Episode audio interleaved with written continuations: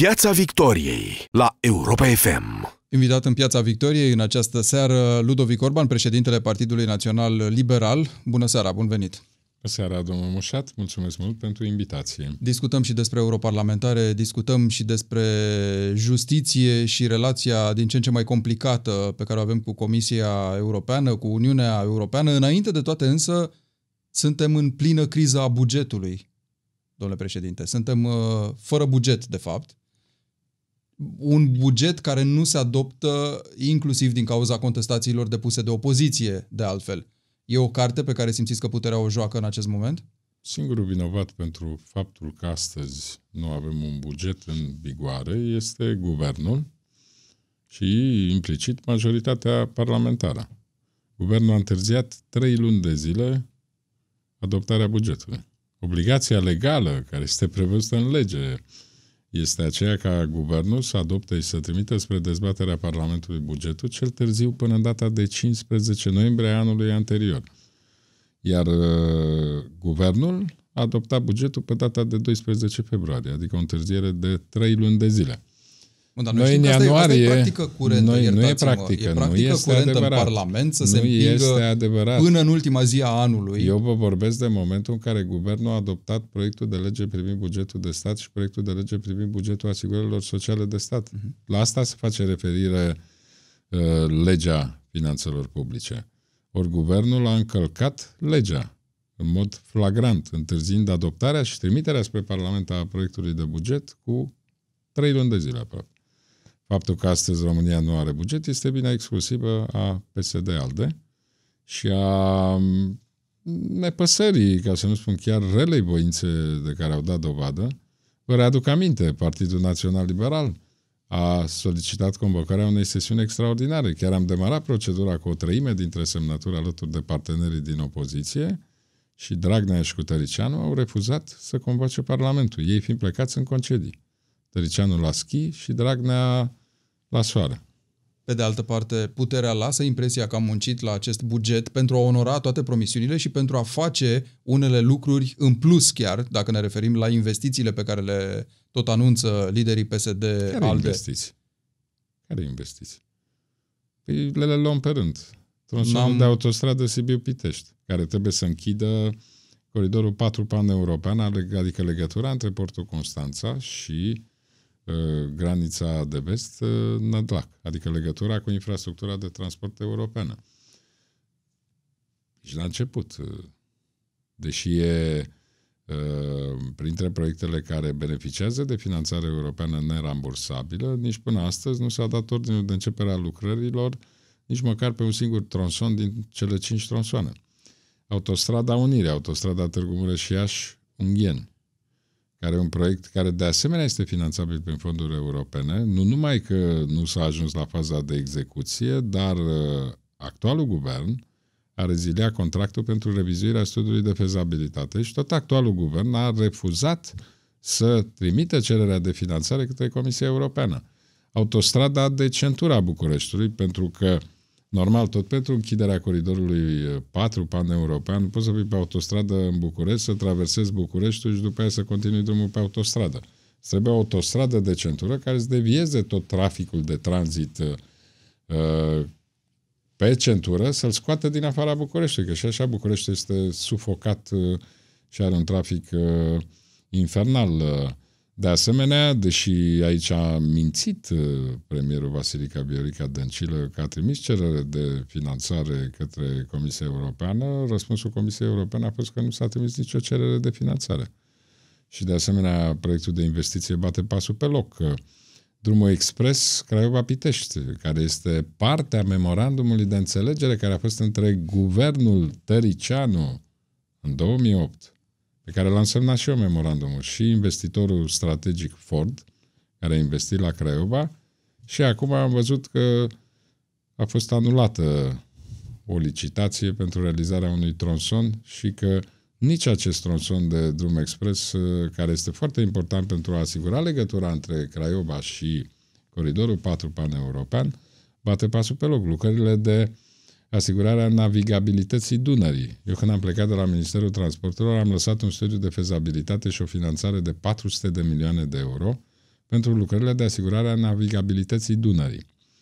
Care este foarte importantă. Gândiți-vă că sudul țării, pe unde trece Dunărea, în sudul țării sunt uh, zone foarte sărace, care ar putea să fie dezvoltate economic în condițiile în care Dunărea devine navigabilă și toți transportatorii o să ajungă să folosească transportul fluvial, pentru că Dunărea face parte din principalul coridor de transport fluvial pan-european, făcând legătura între Marea Neagră și Marea Nordului prin Dunăre, canalul Rin-Main-Dunăre și Rin. Dacă lucrurile astea nu apar în buget, pragmatic vorbind, care sunt Păi, pârghile, sunt- sunt niște- care sunt butoanele pe care poate să apese opoziția ca Păi să ne-am facă dat altceva lege, decât am- să am- am enumere vă ce dau lipsește? exemplu. Am dat lege pentru construcția autostrăzii Unirii. S-a adoptat prin lege, deși, în mod normal, nu îți trebuie lege. Nu, suntem probabil caz deci unic am în ajuns Europa. într-un caz unic ca să forțăm guvernul să realizeze acest proiect de investiție extrem de important, uh, care practic permite legarea pe infrastructură de transport de tip european a Moldovei de uh, Ardeal și de Europa, că aici e vorba de a crește atractivitatea Moldovei pentru investițiile private care se fac, asigurând uh, practic uh, legătura pe infrastructură de transport european. Păi am dat lege și nici măcar când am dat lege, Bun, guvernul asta e nu îl pune întrebarea. în Care practică. sunt pârghiile prin care să faceți puterea să pună în practică lucrurile astea? Pentru că eu aud așa de la putere în momentul în care președintele Iohannis, de exemplu, uh, nu promulgă acest buget, îl trimite înapoi și liderii coaliției PSD-ALDE spun uh, opoziția, președintele nu vor ca oamenii să-și ia banii, nu vor ca obiectivele de investiții să se realizeze. Deci în, uh, Dacă războiul ăsta e inegal, în, asta este o minciună gogonată. Dacă ne uităm la ce a făcut PSD-ul de când a revenit la putere în 2016, în decembrie, practic au cele mai mici investiții raportate la produsul intern brut, care au fost făcute în ultimii 10 ani de zile. Ei, chiar dacă și-au trecut sume teoretic în uh, bugetul de stat adoptat de Parlament pentru investiții, banii respectivi nu au fost cheltuiți, pentru că întotdeauna când au mai majorat niște pomeni uh, pe care le dau, ei au tăiat de la investiții. Ministerul Transporturilor la ultima rectificare bugetară a pierdut 1,2 miliarde la rectificarea bugetară și nici măcar nu a fost capabil cu toată această reducere a bugetului să-și consume. Iar în ceea ce privește canalizarea fondurilor de investiții, una este să iei mașini la ministere și la agenții, alta este să faci tronsoane de autostradă, tronsoane de cale ferată, să faci investiții în spitale regionale, să faci investiții care să genereze dinamică economică, care să genereze creșterea calității serviciilor. Ei nu fac astfel de lucruri. Deci pentru ei investițiile bun, sunt cenușăreasa bugetului. Asta a fost uh, clar de când s-au așezat la putere. În ceea ce privește retrimiterea bugetului la Parlament, în primul rând trebuie să spunem foarte clar că sesizarea făcută de președinte la Curtea Constituțională, chiar dacă nu a fost acceptată sesizarea pe legea bugetului de stat, dar a fost acceptată sesizarea pe legea privind plafoanele bugetare. Ori, a fost foarte clar. Ei vor să pună căruța înaintea boilor. Întâi au vrut să dea legea bugetului de stat și după aia să dea legea plafoanelor. Păi nu spune că în lege spune foarte clar. Întâi trebuie să adopți legea plafoanelor și după aia trebuie să adopți legea bugetului de stat. Cum să ai un buget de stat dacă tu îl construiești pe niște minciuni? Oricum a rămas construit pe niște minciuni. Uh, crede Cucu că în România o să existe o creștere economică de 5,5% în anul 2019. Previziunile Comisiei Europene, previziunile organismelor internaționale privind creșterea uh, economică s-au redus foarte mult, sub 4%, iar evaluarea și analiza noastră este că în condițiile ordonanței 114 și a tuturor celorlalte, celorlalte acte normative care au bulversat economia, care au creat instabilitate, care au creat impredictibilitate, nesiguranță, care au generat o pierdere a încrederii investitorilor în România, creșterea economică, din punctul nostru de vedere, va fi sub 3%. Deci dacă tu minți în alcătuirea bugetului și spui 5,5% când este evident că nu o să ai o creștere economică, înseamnă că tu, de fapt, supraevaluezi veniturile bugetului și că, de fapt, pentru cheltuielile pe care le-ai programat, și asta a spus și președintele, pentru cheltuielile pe care le-ai programat, nu ai veniturile necesare. Bun, în fața acestor argumente, puterea spune un singur lucru referitor la opoziție. Oamenii ăștia vor ca dacă ajung la putere să taie ceea ce noi dăm.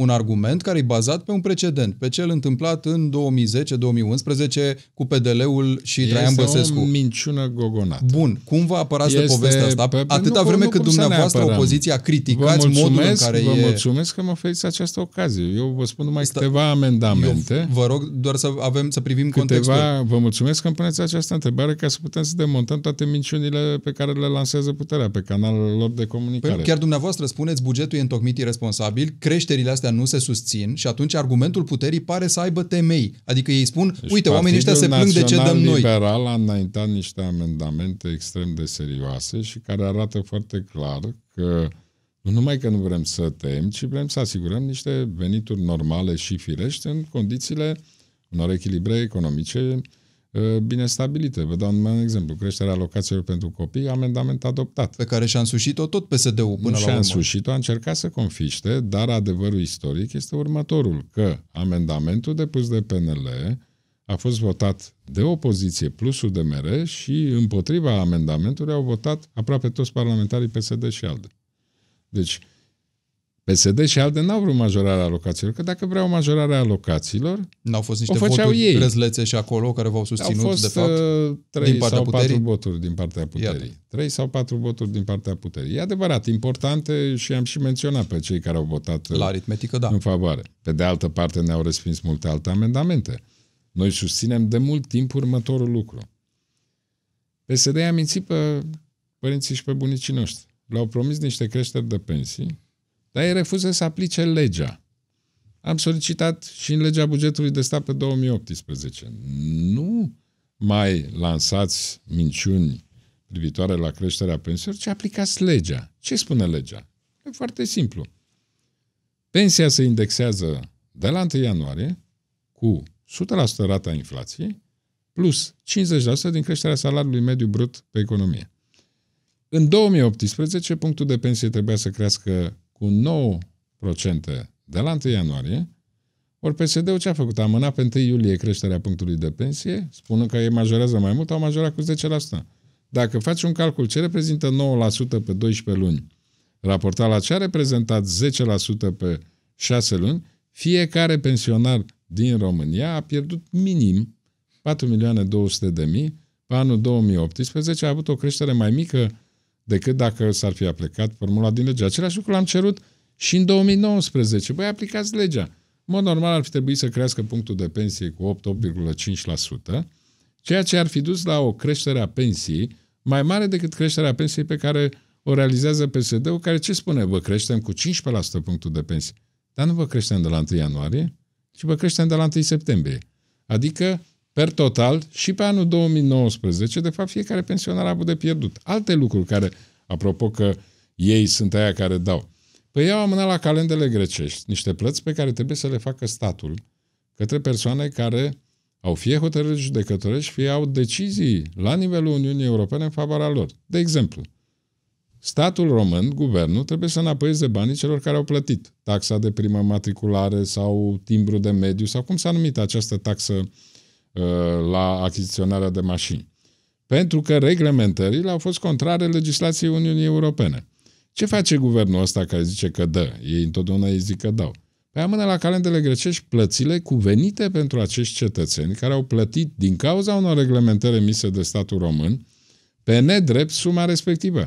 Păi, tu când întârzi cu plata unui impozit, statul îți vine și spune poprire pe conturi, îți ia banii din cont uh, imediat, nu așteaptă nimic. Păi la fel trebuie să se comporte și statul față de cetățean. Egalitatea de tratament între cetățean și Eu știu stat că există trebuie să pro- fie un fundament. Un proiect de lege ținut în sertar de Comisia de Buget a Senatului, dacă nu mă înșel, care prevedea exact asta. Dar noi am avut amendament la legea bugetului Bun. de stat în care am prevăzut sumele pentru restituirea către cetățenii români a sumelor care le-au plătit pe nedrept pentru mașinile lor, taxe de primă matriculare, timbru de mediu, cum s-a numit. Au fost trei avataruri ale taxei astea. Al doilea lucru, există foarte mulți angajați din sectorul public, în special profesori, care au câștigat în instanță, care au titluri executorii și guvernul, statul, trebuie să le ramburseze niște sume de bani, pentru că nu au beneficiat de creșterile de venituri la care aveau dreptul conform legii. Și astea sunt amânate la calendele grecești.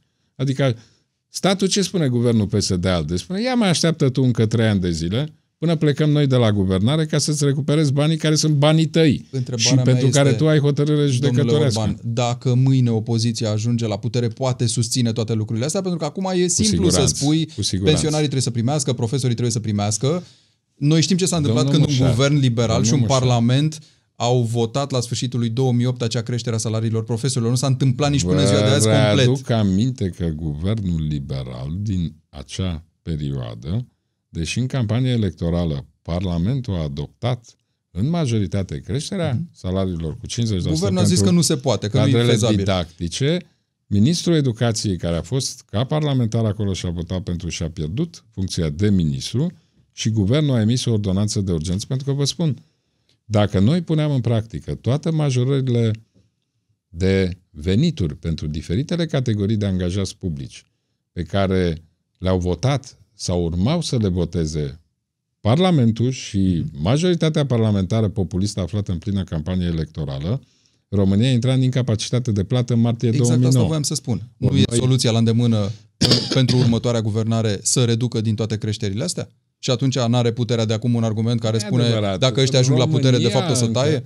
Economia românească încă are potențial de creștere. Dacă aplici politici guvernamentale, politici economice, politici fiscale, politici uh, bugetare și politici de stimulare a investițiilor, poți să asiguri o creștere economică. Practic, de când a venit în decembrie 2016, PSD-ul, de parcă tot ce a făcut, a făcut-o pentru a frâna creșterea economică, pentru a alunga investitorii, pentru a înrăutăți climatul de afaceri, pentru a uh, descuraja orice cetățean care are inițiativă economică. Vă propun să ne uităm la acest iar climat de acest, afaceri. Iar acest uh, rezultatul, în ciuda asaltului sistematic și permanent dat de actualul guvern împotriva mediului de afaceri, totuși, din cauza faptului că România are resurse, România are potențial, România este atractivă, România are multe oportunități, totuși există o creștere economică, care e o creștere economică semnificativă. Deci dumneavoastră ziceți că poate fi Gândiți-vă că speculată dacă să era un susțină guvern aceste... normal, dacă era un guvern normal, care să păstreze echilibrele macroeconomice, care să asigure stabilitate și predictibilitate în ceea ce privește cadrul legislativ și mai ales cadrul fiscal.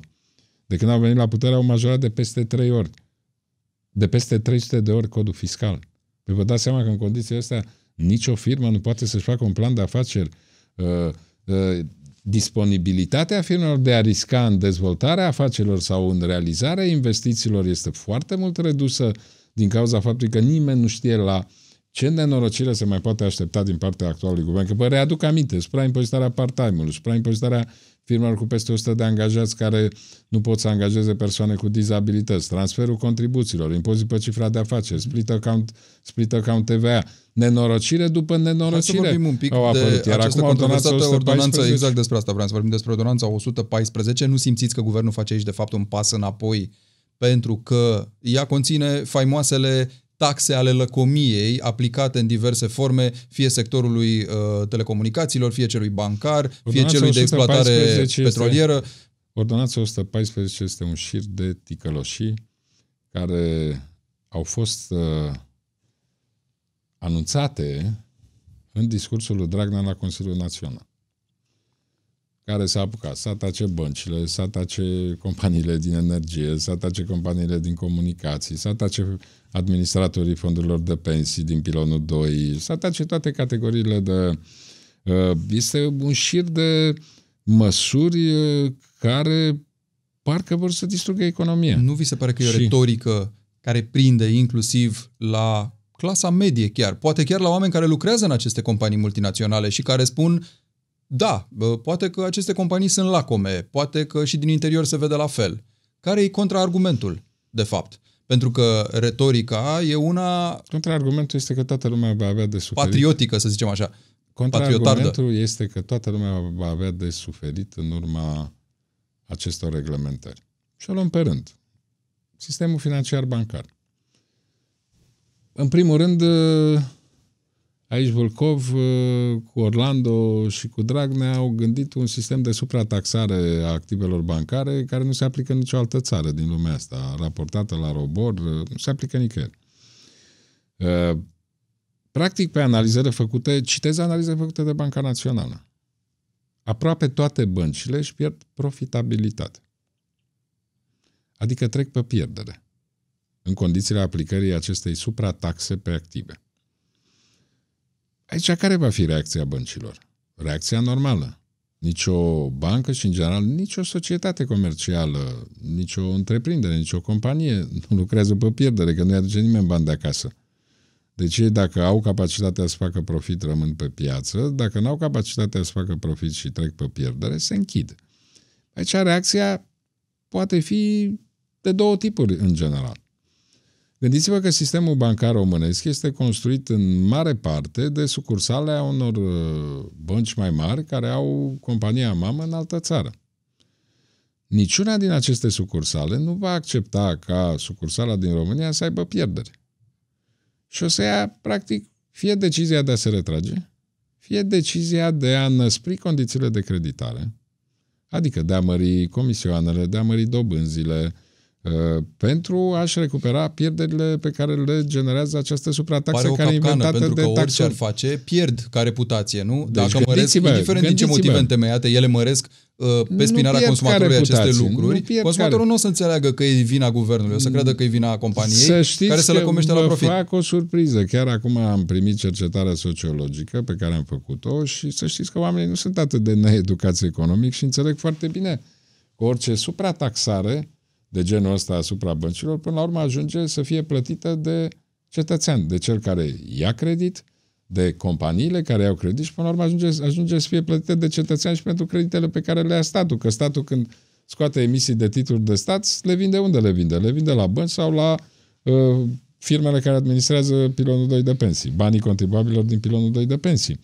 Deci uh, uh, lumea înțelege foarte clar că orice astfel de măsură până la urmă va cădea pe urmării oamenilor. Pentru că și în ipoteza în care o bancă dispare, scade concurența pe piață, scad uh, numărul de posibilități pe care le are un om de a contracta un credit uh, în condiții mai favorabile, uh, iar în cazul în care se năspresc condițiile de creditare, cu siguranță fiecare are de pierdut, că o să plătească rate mai mari. Vă dau un exemplu. Ce se întâmplă în piață? Deja între bănci și companii sunt negocieri în care se înrăutățesc condițiile de creditare. Am mulți prieteni care au firme în care mi-au reclamat că pentru capitalul de lucru pe care le este pus la dispoziție prin credit de diferitele bănci s-au năsprit condițiile de creditare și ei înțeleg foarte bine uh, că acest lucru se datorează reglementării stupide guvernamentale Aici nu poți să te bați cu băncile. Sănătatea sistemului financiar bancar este vitală pentru sănătatea economiei. Sistemul financiar bancar este ca o inimă care pompează sânge, pompează bani în companii care au nevoie, că companiile investesc de cele mai multe ori nu au, nu investesc din profitul propriu sau din bani aduși de acasă. Investesc din bani luați de pe piață, din credite. Păi dacă scumpești banul, normal că reduci investițiile per total economie. Uh, pierd cetățenii care uh, se înăspresc condițiile de creditare, iau mai greu credite, se împuținează numărul de oameni care sunt eligibili pentru obținerea de credite și care până la urmă o să plătească mai mult pentru creditele pe care le iau. Statul la fel. Statul dacă se împrumută la o dobândă mai mare, până la urmă tot cetățeanul e cel care plătește datoria care e contractată de guvern prin emisia de de titlu. Adică astea sunt lucruri de abecedar economic pe care marea majoritate a populației le înțelege. Sigur că poate publicul uh, căruia îi adresează partidele de guvernământ mesajul este un public uh, mai puțin educat, dar publicul ăla o să simte mai devreme sau mai târziu pe pielea lui rezultatele acestor măsuri. Dacă tot vorbim de categoriile astea și pentru că tot se apropie barometrul, testul ăsta al alegerilor europarlamentare, avem acest public de care spuneați uh, al alianței uh, PSD-ALDE, avem probabil un public fidel Partidului Național Liberal, avem această construcție nouă de 2 ani care înseamnă USR, mai nou plus Partidul lui Dacian Cioloș, reunită în Alianța 2020. Pentru cine e bătălia în alegerile astea de fapt și cum dizloci Uh, masa de, de public nehotărât care n-a venit la vot, cred că e întrebarea pe care și-o pune toată lumea odată cu acest an electoral. Cum îi faci pe cei care sunt undeva la mijloc indeciși, într-o parte sau cealaltă, să vină totuși și să, prin votul lor, să valideze o putere legitimă și numeric, dacă vreți? Care e argumentul? Cum îi După cum uh, știm bine, urnești? prezența la vot uh, în 2016 a fost de sub 40%. Foarte mulți uh, oameni care nu erau mulțumiți de PSD au preferat să stea acasă, că nu au fost convinși de ofertele pe care Bun. le-au făcut diferitele... Dar o putere poate rezulta și în urma acestor cifre di- mici. diferitele partide. Între timp, foarte mulți oameni au înțeles, văzând nenorocirile pe care le provoacă această guvernare, că este foarte important să votezi. Vă dau mai un exemplu. Pe cercetările noastre sociologice este o tendință ascendentă privind intenția de participare la vot. Și la europarlamentare, atenție, unde la europarlamentare la alegerile din 2014 prezența la vot a fost de 32%, pe analizele pe care le-am făcut a crescut în două luni de zile. Dorința de a participa la vot, intenția manifestată la vot a crescut cu 6%, de la 32 la 38%. Asta ca să ce, domnule Orban? Pentru că Și de regulă, să europarlamentarele știți, nu se regulă de o regulă- miză pentru intern, pentru situația internă. Trimitem niște oameni acolo Oamenii încep și... să înțeleagă că este foarte important cum se poziționează și mai ales încep, încep să înțeleagă forța votului. Sigur că aparent îți pare că un vot nu are mare importanță, dar dacă eu și încă o mie de oameni care avem acest vot și care avem tendința de a vota normal, de a vota pentru uh, o formațiune politică normală, uh, nu venim la vot, evident că ma- maximizăm șansa de a câștiga uh, PSD-ul, care PSD-ul își păstrează un public activ uh, pe care are capacitatea să-i, uh, până la urmă, să le confere un fel de mită din bani publici, uh, uh, alocând uh, în mod preferențial resurse publice, care în loc să le aroce la investiții sau la educație sau către sănătate, le alocă pentru diferite creșteri de categorii de indemnizații, de venituri, de ajutoare sociale. Și pe partea Ori- cealaltă, ce e?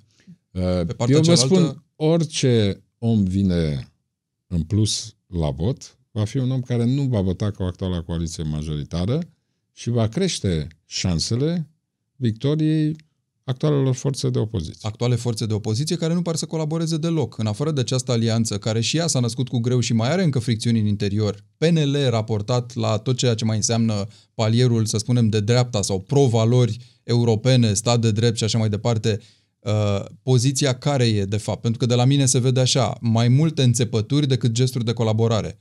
Mai multe replici acide, venite unele chiar din partea dumneavoastră personal. Vezi episodul cu cu biroul electoral central și cu ce ar fi trebuit să facă Cioloș cu Barna ca să aibă vi s-a această părut uniune. o înțepătură din partea mea? Ați spus că oamenii ar fi trebuit să cântărească mai bine ce fac acolo. Păi când te prezinți în alegeri, tu trebuie să fii cu documentele puse la punct, în conformitate cu prevederile legale. Bun. Justificate Asta, sau asta, nu? vi se pare, asta vi se pare că este... Poate fi o asta înțepătură este justificată, o constatare, domnule o președinte, da? constatare de bun simț. Foarte bine. Întrebarea e, în afară de constatările astea care îi pun mai degrabă în offside pe cei care sunt în această Domnul alianță, Mușat, există hai să și dăm gesturi de cărțile parteneriat? Pe față. Hai să Vă dăm rog. cărțile pe față. De când sunt președinte al Partidului Național Liberal de peste un an jumate, eu nu am atacat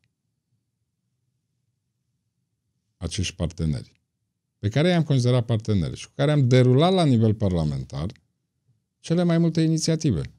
Vreți vă dau lista atacurilor la Curtea Constituțională, a moțiunilor simple, a moțiunilor de cenzură, a comisiilor de anchetă pe care le-am inițiat, al amendamentelor pe care le-am sprijinit de comun acord de-a lungul timpului, al proiectelor de legi pe care le-am înaintat și pe care le-am votat împreună. Din partea mea a existat întotdeauna o disponibilitate de cooperare și nu mi-am consumat energie decât foarte rar și numai atunci când am fost atacați să răspund. Pentru că eu consider că misiunea esențială a Partidului Național Liberal este să bată PSD-ul și să informeze corect oamenii și mai ales pe acei oameni pe care PSD-ul încearcă să-i țină dezinformați și energia pe care și-o folosește să și-o folosească pentru a crește șansele de a trimite PSD-ul uh, nu în opoziție, Există în, o uh, soluție, cât, cât mai departe de uh, șansa de a ajunge vreodată la putere. există o În soluție de mână aceste întinsă? condiții, în aceste condiții, orice om care vrea să țină o evidență cinstită și corectă, trebuie să facă numai o analiză a paginilor de Facebook ale partenerilor noștri. Să vadă câte atacuri au existat împotriva PNL și periodicitatea atacurilor, mai ales realitatea, pentru că foarte multe din atacuri au, vă, dau ami, vă, vă aduc aminte un singur lucru, la moțiunea de cenzură pe care am depus-o la sfârșitul sesiunii parlamentare 1 uh, februarie 30 iunie 2018, când noi eram organizați în meeting, eu a trebuit să dezmint un fake news postat pe pagina unor parlamentari USR că 17 parlamentari PNL lipsesc de la moțiunea de cenzură și că din cauza asta nu trece moțiunea de cenzură. În condițiile în care noi la vot am avut un singur absent, exact cât au avut și partenerii noștri. Ce înțeleg eu e că o colaborare Iar mai strânsă există, e imposibilă în acest da, moment. Nu, nu? Această colaborare Indiferent există. din vina cui e. Ascultați-mă, această colaborare există și această colaborare se vede și a și generat unele efecte. Sigur că e foarte greu să Până câștigi acum vorbim de la nivelul electoral, nu mai vorbim de opoziție e parlamentară, la nivel, vorbim uh, de un motor în alegeri, păi dacă vreți. Suntem, suntem uh, practic uh, partide care ne aflăm de aceeași parte a baricadei, suntem partide care vom colabora în aceste alegeri. Cel mai bun exemplu este că reprezentantul Partidului Național Liberal, mandatat de mine personal, a votat în favoarea înscrierii în alegerea alianței. Vom colabora la nivelul secțiilor de votare. Din punctul nostru de vedere, nu vom ataca această alianță pentru că, repet, obiectivul fundamental pe care îl avem este să dăm un semnal clar în care oamenii, de fapt oamenii să arate și să înțeleagă oricine în țara asta că PSD alte nu mai au nicio legitimitate să conducă România. Mai răspundeți-mi, vă rog, la o întrebare legată de aceste alegeri. Din informațiile noastre, pe lista uh, candidaților se află nume ca Siegfried Mureșan sau Adina Vălean, parlamentari, europarlamentari care au mai avut mandate. Încă nu am hotărât lista, am pe lista candidaților. Pe lista candidaților. Pe lista candidaților avem Și din câte știm, e deschisă de un jurnalist, de Rareș Bogdan. Avem europarlamentari cu experiență, cum sunt uh, Siegfried Mureșan, uh, cum sunt uh, Adina Bălean, care este, cred că, cel mai vechi europarlamentar român și europarlamentarul care a deținut și deține cele mai importante poziții, respectiv de vicepreședinte al Parlamentului European și de președinte al Comisiei ENVI, Comisiei de Mediu. Avem uh, europarlamentari precum Marijan Marinescu, Daniel Buda, oameni care de altfel sunt și Bun. respectați, apreciați și Să care deschizi lista cu un personaj care nu decizii. e politician e o formă de recunoaștere a eșecului, uh, nu știu, politicienilor de carieră, să zicem așa. E un refresh în zona asta a oamenilor care nu sunt din politică. Partidul Național este într-un continuu proces de atragere spre politică și spre partid a unor valori, a unor oameni cu competențe recunoscute, a unor oameni care sunt repere morale pentru a îi determina să implice în politică și pentru a crește calitatea actului decizional la nivel politic și administrativ.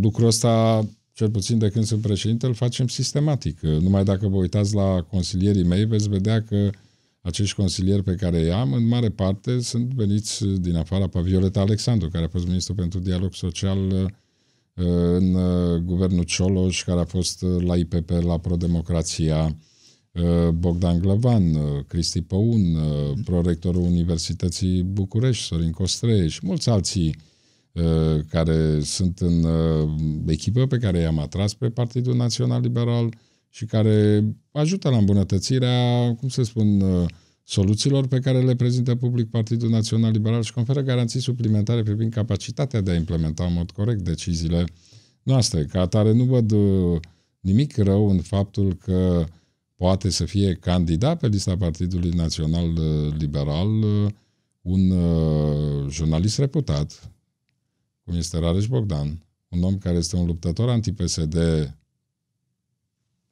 dintre cei mai serioși și mai curajoși luptători împotriva PSD, un om care, prin emisiunile pe care le-a realizat, uh, practic a ajutat să deschidă ochii foarte multor oameni care aveau percepții total diferite. Hai să ne aducem aminte și campania prezidențială din 2014, să ne aducem aminte numai mitingul din 10 august, dacă nu existau uh, emisiunile cu audiență enormă în care practic au fost demascate toate Uh, malversațiunile care au fost făcute de actuala putere pentru a provoca reprimarea brutală a manifestației pașnice, poate lucrurile nu ar fi fost atât uh, de clare în defavoarea PSD. Ori eu cred uh, că e un plus, nu e un minus. Ludovic Orban, președintele Partidului Național Liberal, în Piața Victoriei la Europa FM. Mulțumesc foarte mult! Pe curând! Piața Victoriei la Europa FM